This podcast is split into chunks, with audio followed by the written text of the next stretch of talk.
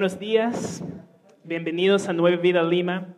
Estamos súper contentos de tener a todos ustedes con nosotros. Ah, hoy día estamos celebrando el Domingo de Ramos, ¿verdad? El domingo antes de la Día de Resurrección.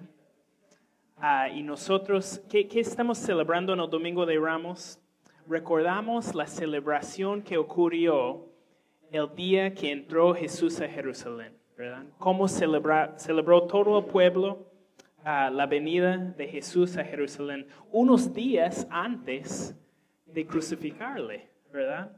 Uh, pero ¿por qué le celebraron tanto? ¿Por qué celebraron tanto ese domingo a Jesús? Era porque pensaron que estaban recibiendo a un rey terrenal. Pensaban que estaban recibiendo a el que iba a votar a los romanos y tomar el trono de Israel. Entonces celebraron la venida de Jesús como a un rey, pero un rey terrenal. Y Jesús era mucho más que eso, ¿verdad? Mucho más. Y, de eso se trata el Evangelio de Juan, de lo que hemos estado estudiando ya 15 meses.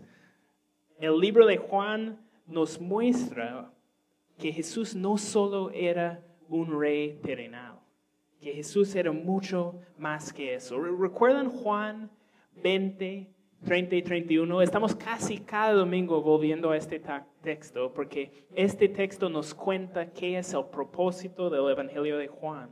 sería lindo que en algún momento con tanto repetirlo, quizás llegamos a memorizarlo, ¿verdad? Pero, pero ¿qué dice Juan 20, 30 y 31? Dice, Jesús hizo muchas otras señales milagrosas en presencia de sus discípulos, las cuales no están registradas en este libro, pero estas se han escrito para qué. Ya, ya, nos va a contar el propósito, ¿verdad? Pero estas se han escrito para que ustedes crean que Jesús es el Cristo, el Hijo de Dios, y para que al creer en su nombre tengan vida. Entonces, ¿qué es el propósito del Evangelio de Juan? ¿Para qué lo escribió? Lo escribió para que creamos que Jesús es mucho más que un rey terrenal. Lo escribió para que nosotros pudiéramos entender que Él es el Cristo, el Hijo de Dios. Entonces vamos a ver un poco más de qué significa eso esta mañana. Vamos a ir a Juan 10, versículos 6, 6 a 10. Juan 10, versículos 6 a 10. Si pueden abrir sus Biblias a este texto, vamos a arrancar. Y, y, si alguien necesita una Biblia, tenemos unas Biblias atrás, solo tienes que levantar la mano, te pueden pasar uno. Y, y si te falta Biblia en casa, llévalo como un regalo de, de la iglesia. Juan 10, versículos 6 a 10. Dice, Jesús les puso este ejemplo, pero ellos no captaron el sentido de sus palabras. Por eso volvió a decirles, ciertamente les aseguro que yo soy la puerta de las ovejas. Todos los que vinieron antes de mí eran unos ladrones y unos bandidos, pero las ovejas no les hicieron caso. Yo soy la puerta. El que entre por esta puerta, que soy yo, será salvo.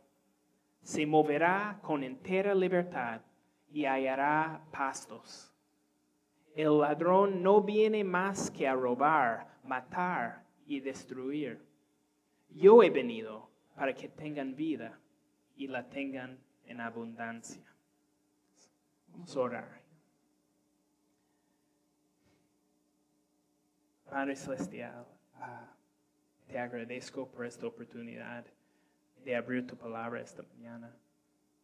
Y, reconozco, Señor, que, que, el hecho que esta prédica tenga propósito en la vida de la congregación depende de ti, Señor. Pero tú, tú prometes en tu palabra que tu palabra no vuelve vacía. Cuando tu palabra sale hasta esta congregación, según tu promesa, el resultado es que va a llevar efecto en nuestras vidas, Señor. Entonces, Pido por eso esta mañana, Señor. Pido que tú abres ojos. Pido que abres oídos. Que hay personas que toman decisiones esta mañana, Señor. Cada uno de nosotros está confrontando dificultades. Cada uno de nosotros tiene dolores, luchas, lugares huecos en nuestros corazones, Señor, que necesitamos que tú llenas, Señor. Y yo no soy capaz de hablar a la necesidad de cada uno, Señor, pero tú sí. Y, pido, Señor, que hables esta mañana por el poder de tu Espíritu Santo, en el nombre de Jesús. Amén. Mira, quiero contarles una historia que, me impactó mucho cuando estaba estudiando uh, Derecho. Era en, mi clase que se, trataba, se trató de ley de inmigración. Y nuestro profesor contó de una época en su vida en que él estaba viviendo en Europa. No recuerdo el país con seguridad, pero creo que era Bélgica, si recuerdo bien. Y uh, él tenía esposa de ese país, entonces había conseguido su residencia por medio de ella, pero tenía que ir a una oficina de inmigración para arreglar sus papeles. Y e, este hombre llegó a una oficina y llegó a una sala de espera y no había nadie en la sala de espera. Y había una puerta. Y la puerta tenía un letrero. Decía, no entres, toca y espera. Entonces, muy obediente, tocó y se sentó a esperar y esperó cinco minutos, diez minutos, quince minutos y empezó a ver que su situación era muy incómoda y complicada, en que él dijo, yo ni sé si hay alguien al otro lado de la puerta. Quizás yo no estoy esperando a nadie. Quizás estoy aquí como un tonto esperando en la sala de espera y no hay nadie al otro lado. Y se desesperó con la posibilidad de quizás estoy esperando por gusto, quizás estoy esperando en la puerta equivocada. Y eso, de eso se trata el texto de hoy que estamos viendo. La pregunta es, ¿qué tal si estás esperando en la puerta equivocada? Los judíos en el tiempo de Jesús estaban esperando en una puerta. Ellos tenían la ley de Dios, ellos tenían el pacto con Dios. Y ellos entendieron que nosotros, por nuestras propias obras, por nuestra propia justicia, vamos a poder llegar a Dios. Nosotros vamos a poder mantener relación con Dios por medio de ser buenos, por medio de hacer lo que la ley dice. Y ellos pensaron que andaban bien. Por eso cuando confrontan las palabras de Jesús, que les llama hijos del diablo, cuando les, les llama ciegos, cuando les dice que no son hijos de Abraham, se ofenden porque sienten, nosotros andamos bien. ¿Cómo dices que no? Ellos sintieron, nosotros estamos esperando en la puerta correcta. Pero Jesús tiene otro mensaje para ellos. Jesús dice, estás esperando en la puerta equivocada, aún con toda tu confianza. Estás esperando en la puerta equivocada. Yo soy la puerta. Tú tienes que llegar a mí. Y eso vamos a ver aquí en el texto, porque en el texto Jesús no solo dice yo soy la puerta, sino que lo explica. Explica qué significa que soy la puerta, qué, qué significa que Jesús es la puerta. y tengo tres cosas que quiero ver aquí. Uno es, la puerta es la ruta a la satisfacción total. Jesús es la puerta y la puerta es la ruta a la satisfacción total. Miramos con más detalle a versículos 9 y 10 de nuestro texto. Dice, yo soy la puerta. El que entre por esta puerta, que soy yo, será salvo se moverá con entera libertad y hallará pastos. El ladrón no viene más que a robar, matar y destruir. Yo he venido para que tengan vida y la tengan en abundancia. El que entra por la puerta va a encontrar libertad y va a hallar pastos. Va a recibir vida y vida abundante. Di- Dice que alguien que entra por la puerta, que es Jesús, recibe libertad. Si- ¿Sientes que necesitas libertad? Si- ¿Sientes que has sido esclavo? Sin Cristo todos somos esclavos del pecado. Po- Podemos sentir que somos libres, pero la verdad es que nuestra naturaleza nos encadena y siempre vas a escoger el pecado hasta que Jesús te libre. Nosotros recibimos en Jesús libertad del pecado. Pero ¿en qué forma? E- En una parte es algo sobrenatural, ¿verdad?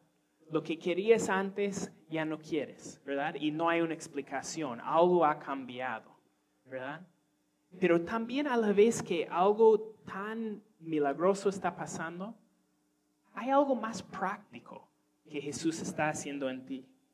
Mi- Mira lo que dice. Dice que cuando entras por la puerta de Jesús, vas a encontrar libertad. Vas, vas a romper las cadenas. Pero ¿cómo? También vas a recibir vida y vida en abundancia. ¿Cómo es que Jesús nos libra del pecado? ¿Cómo trae libertad del pecado? Bueno, ¿cómo convences a un bebé que ese bebé deje un juguete? ¿Cómo le convences? ¿Le- ¿Razonas con él? Dices, mira, te quiero explicar que yo necesito eso ahorita, más adelante te devuelvo. No. ¿Qué, qué es lo que hace todo padre en ese momento? Le das otra cosa mejor. ¿verdad? La, forma de hacer que un bebé deja un juguete es darle un juguete mejor. Puede estar fascinado con un juguete, pero le traes otra cosa y ya, lo deja en el momento, ¿verdad? Y nosotros somos iguales. ¿Qué, qué te dice alguien que tiene un mal hábito? No puedo dejar esto, es imposible. Mentira. No lo deja porque no hay nada que valora más. Llega algo que valora más que ese hábito y lo deja en el momento. ¿Cómo Jesús nos libre del pecado? Nos ofrece algo que nos atrae más. Eso es lo que hace Jesús. Él rompe las cadenas del pecado por medio de revelar un placer más grande. Cuando vemos vida en abundancia en Jesús, cuando vemos pastos de paz, allí el pecado pierde su poder, rompe cadenas. La tentación se va. Pero ¿por qué no sentimos eso? Es porque de verdad nos falta ver el valor de la abundancia en Cristo. Nos falta verlo. C.S. Lewis tenía una analogía que él decía, el hombre sin Cristo es como un niño jugando con barro en un, un pueblo joven. Y alguien le ofrece un viaje a la playa y no lo quiere porque no, lo, no sabe qué es. ¿verdad? No, no, no sabe qué es, entonces no le interesa. Pero en el momento que entiende qué es un viaje a la playa, olvida ese paro. Somos iguales. Lo que nos falta es entender qué significa vida abundante en Cristo. Necesitamos entender lo increíble que es vivir en la presencia de Dios. Nosotros tenemos que entender lo increíble, lo maravilloso que es estar en relación con alguien que nunca va a dejar de amarnos, que a quien no podemos arruinar o perder la, la relación. Una vida eterna, apreciando la belleza de un Dios que nos ama. Eso es increíble. Cuando llegamos a entender eso, rompe el poder del pecado. Rompe el, el poder del pecado. ¿Cómo voy a desear placeres de este mundo cuando realmente entiendo el placer de estar en relación con mi Creador. Eso es parte lo que es la puerta. Jesús es la puerta porque abre el camino a todos estos deleites.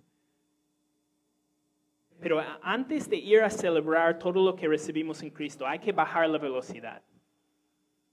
Hay que bajar la velocidad. Porque a veces es demasiado fácil para nosotros creer que esas bendiciones nos pertenecen. Digo, es demasiado fácil creer que esas bendiciones nos pertenecen. ¿Por qué no nos parece más raro a nosotros el hecho que tenemos todas estas bendiciones en Cristo? ¿Será que pensamos que lo merecemos? ¿Será que cuando nosotros escuchamos de la vida abundante en Cristo que es ofrecido a nosotros por medio de Jesús, no nos parece raro porque no nos sentimos tan malos? ¿Sentimos que es muy normal que nosotros recibimos esto de Cristo? E, esto es algo más que quiero hacerles ver. La puerta es ruta a toda satisfacción, pero también es ruta a la salvación. ¿De qué quiero hablar con eso? Mira, quiero abrir un texto que también habla de puertas. Estamos estudiando que Jesús es la puerta. Si pueden abrir sus Biblias a Salmos 118, versículos 19 y 20. Mire eh, esta discusión de puertas. Dice, ábranme las puertas de la justicia, para que entre yo a dar gracias al Señor. Son las puertas del Señor por las que entran los justos. ¿Qué, qué sientan cuando leen eso? ¿Sientes que refiere a ti? ¿Sientes que tú eres justo? ¿Sientes que si Dios juzga tus pensamientos y tus obras contra sus estándares bíblicos, ¿sientes que mereces el nombre de justo? Si los justos entran por las puertas del Señor, ¿sientes que debes entrar tú? Creo que muchas veces estamos muy rápidos de ponernos en ese grupo.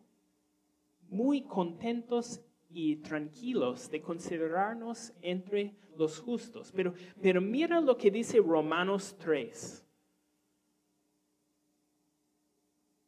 Romanos 3, versículos 10 a 20.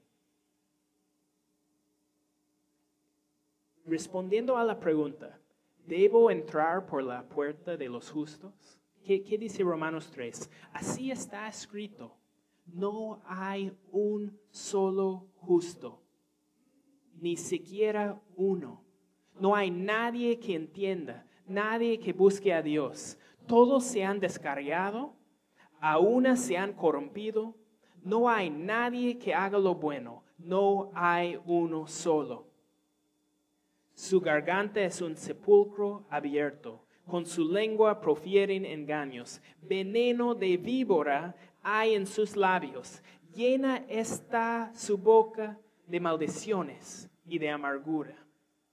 Veloces son sus pies para ir a derramar sangre, dejan ruina y miseria en sus caminos y no conocen la senda de la paz.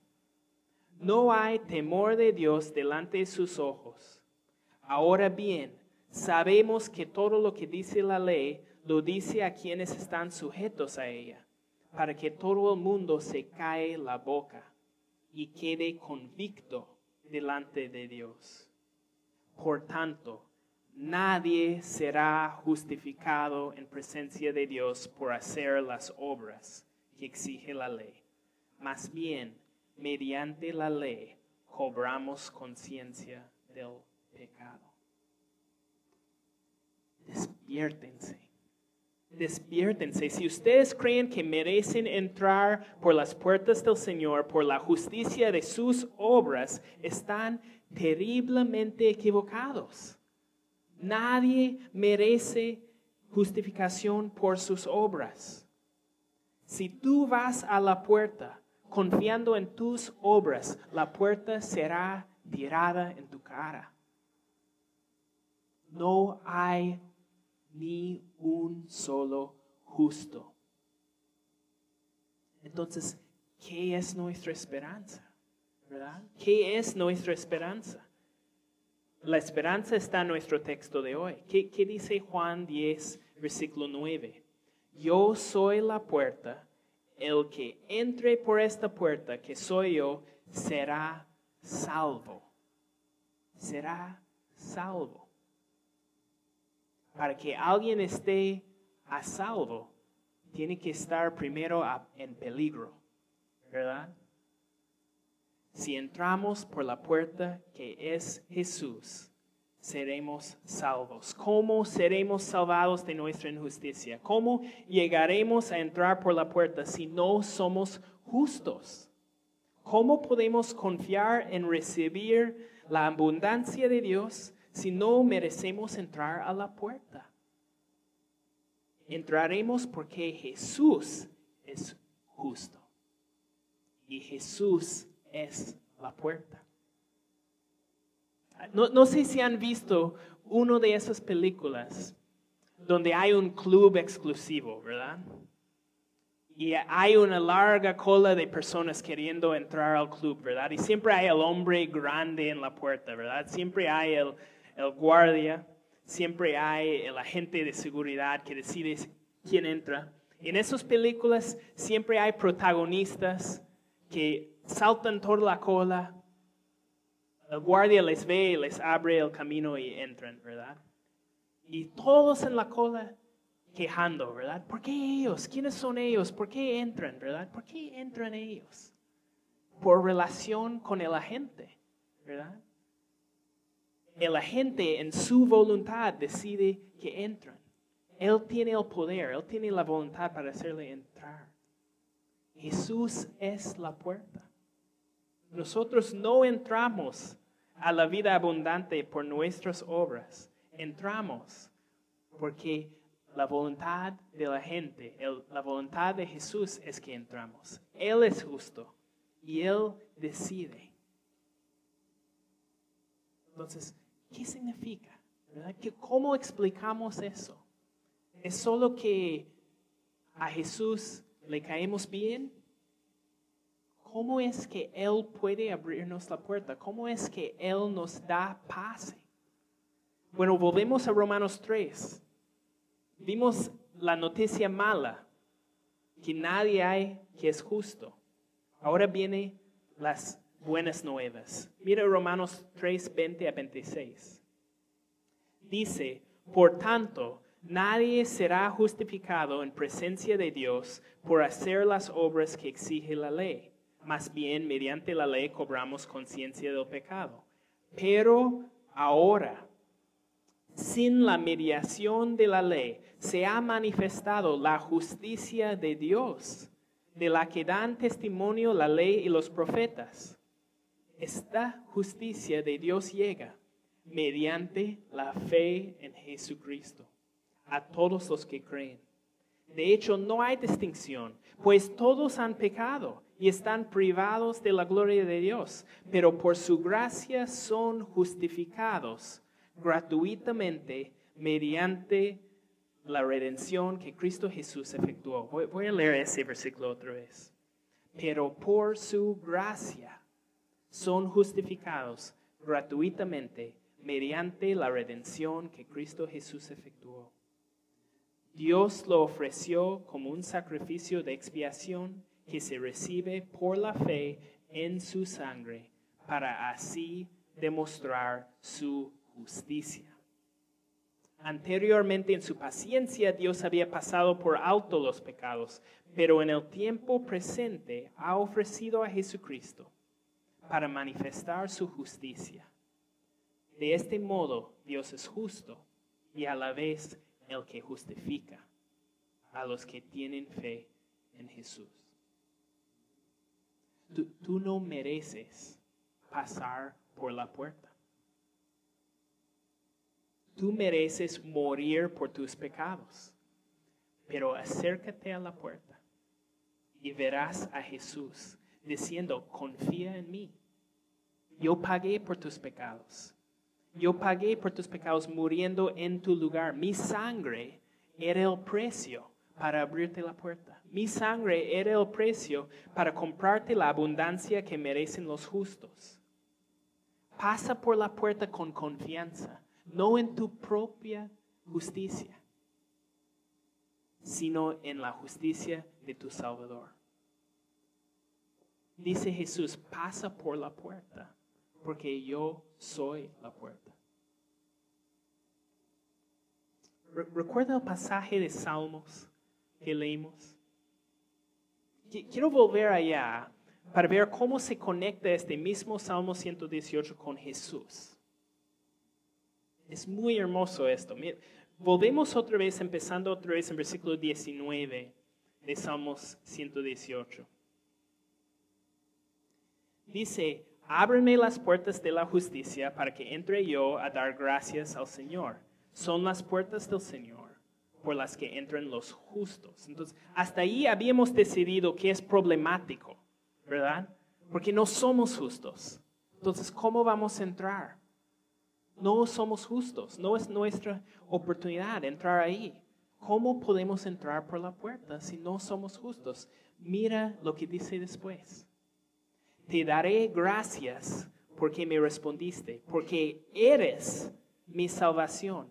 La piedra que desecharon los constructores ha llegado a ser la piedra angular. ¿Qué está diciendo? El Nuevo Testamento nos dice que ese versículo 22 es una profecía. Está hablando de Jesús. Está hablando de Jesús. Mira, dice, los constructores han llegado a desechar de la piedra. ¿A qué están refiriendo? Están diciendo que el pueblo de Israel vio a Jesús y le, rechazaron, le crucificaron, tomaron la piedra y lo desecharon. Pero la piedra ha llegado a ser su piedra angular. ¿Qué, ¿Qué, quiere decir? Que aun cuando el pueblo rechazó a Jesús, Él llegó a ser la fundación a nuestra relación con Dios. Por medio de Él nosotros podemos construir una relación con un Dios justo, siendo injustos nosotros. Él es la piedra angular. Mira cómo la profecía liga con ese problema que tenemos de entrar por la puerta. Es, hermoso. Nosotros podemos entrar por la puerta, nosotros podemos tener relación con Dios, porque Jesús se hizo la fundación de nuestra relación. Bueno, seguimos leyendo. Versículo 23. Esto ha sido obra del Señor y nos deja maravillados. Este es el día en que el Señor actuó. Regocijémonos y alegrémonos en Él. Solo Dios pudiera hacer una obra así. Solo Dios. Intenta pensar en una película o un libro que cuenta una historia más maravillosa que este. No hay, no hay historia más linda que Dios mandando a su Hijo a morir por sus enemigos. Tomó a nosotros espiritualmente muertos y nos resucitó. En la muerte de Jesús venció a la muerte. Qué obra increíble. Escuchen eso. En la muerte de Jesús venció a la muerte. Qué obra más maravillosa. E, en sacrificio y debilidad, Cristo compró para nosotros la vida abundante y nos hizo fuertes en Él. ¿Captas eso? ¿Te, trae gozo y alegría? Mira el versículo regocijémonos y alegrémonos en Él, porque su obra es maravillosa. Semana Santa es un tiempo de celebración. ¿Estás celebrando? ¿Qué, celebras? Celebremos la obra que solo Dios pudiera hacer. Él ha hecho a los injustos justos. E, eso es para celebrar. Pero, pero, antes de celebrar prematuramente, quiero preguntar, ¿quién recibe esta obra de Dios? Y eso es nuestro tercer punto. Estamos hablando de la puerta. La puerta trae toda satisfacción, toda vida abundante. La puerta también trae salvación. Pero el tercer punto es que Jesús es la única puerta.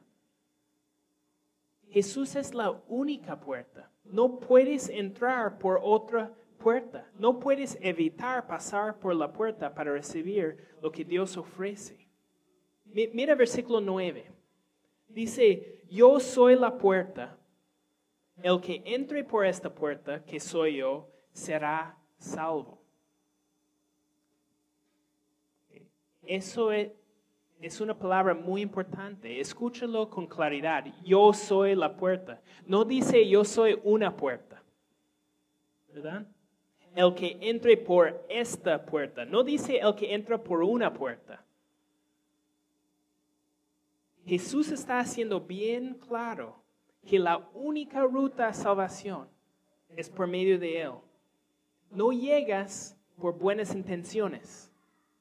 No llegas por buenas obras. No llegas por pureza moral aún. Llegas únicamente, solamente por medio de Jesucristo. Ningún otro lado. Juan 14, 6 es un versículo muy conocido. Dice, yo soy el camino y la verdad y la vida. Nadie llega al Padre sino por mí.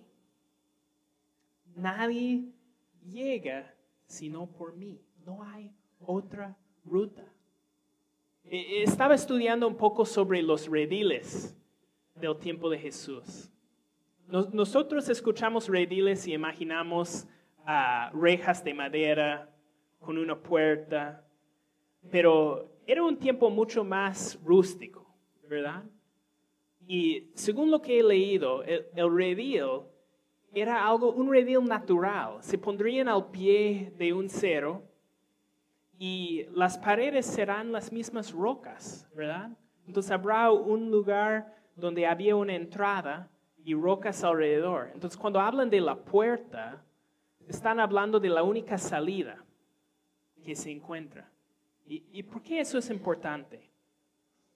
Es que cuando encuentras tu redil así, no hay relativismo sobre la puerta, solo hay una puerta. Por eso la palabra dice, si alguien no entra por la puerta es un ladrón.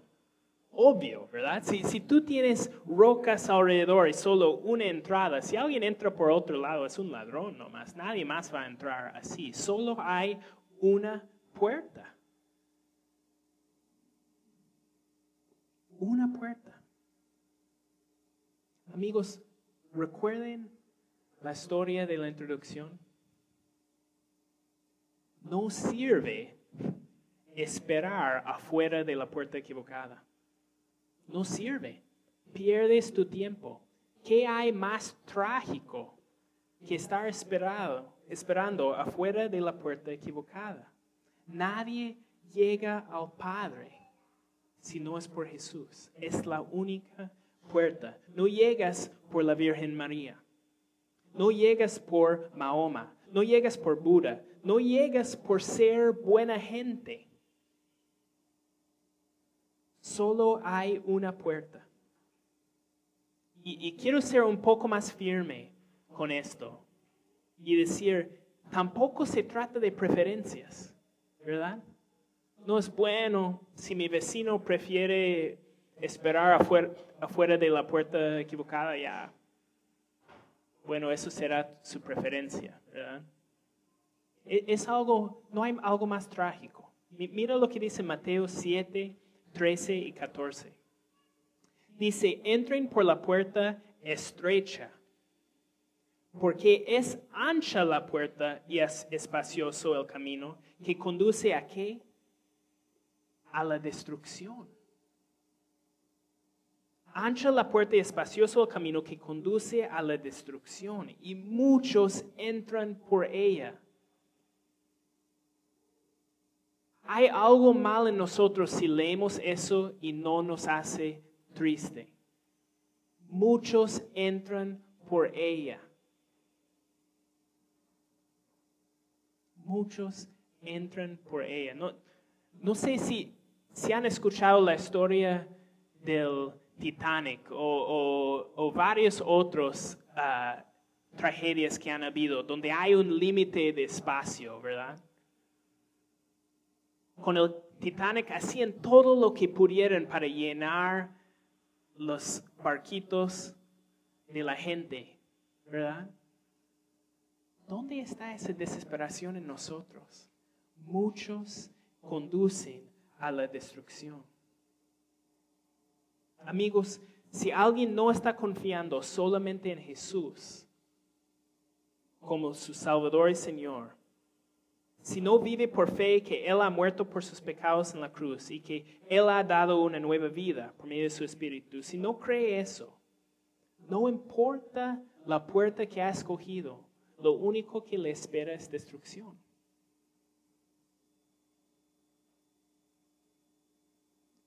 Si no entras por la puerta que es Jesús, solo hay una espera para destrucción.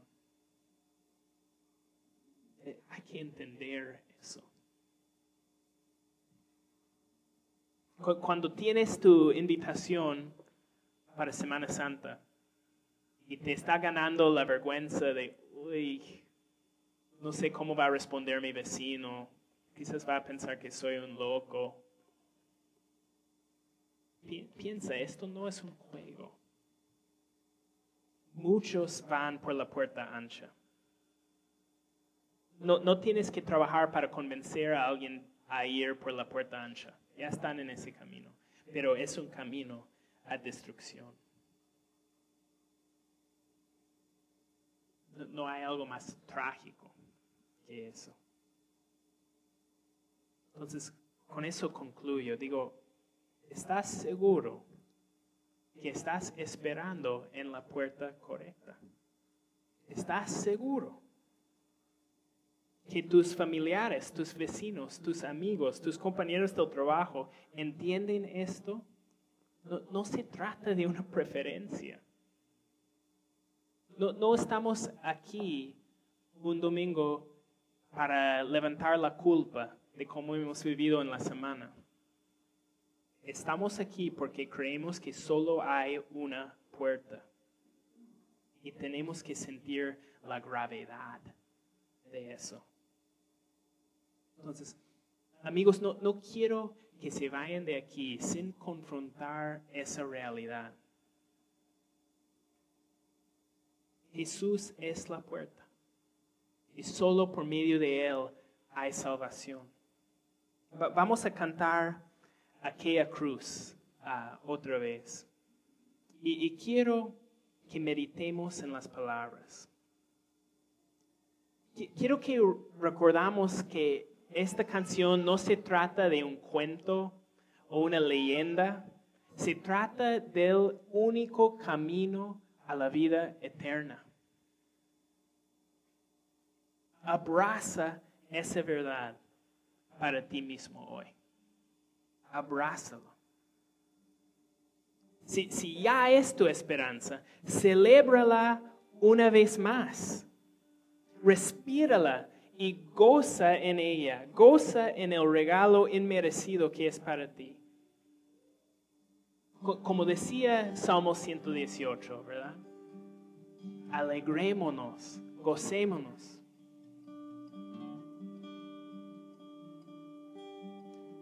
Y comprométete a demostrar la necesidad crítica de recibirla, contando a los demás de esta obra maravillosa. Y, quizás, por la gracia de Dios, alguien aquí va a cantar esta canción entendiéndolo, creyéndolo por la primera vez. Quizás hoy día Dios te ha resucitado, te ha quitado tu ceguera, tu sordura, y has llegado a ver a Jesús como la piedra angular de tu salvación, la única puerta por donde puedes llegar a Dios y vida abundante. Si, si es así, no vayas de aquí sin contarlo a alguien.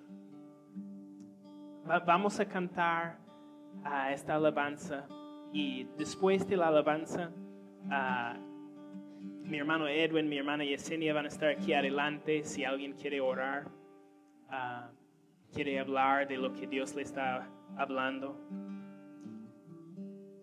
La palabra dice que la palabra de Dios no vuelve vacía. Entonces, si Dios está haciendo algo, háblalo con alguien. pues toma este tiempo de alabar a Dios y meditar en estas palabras.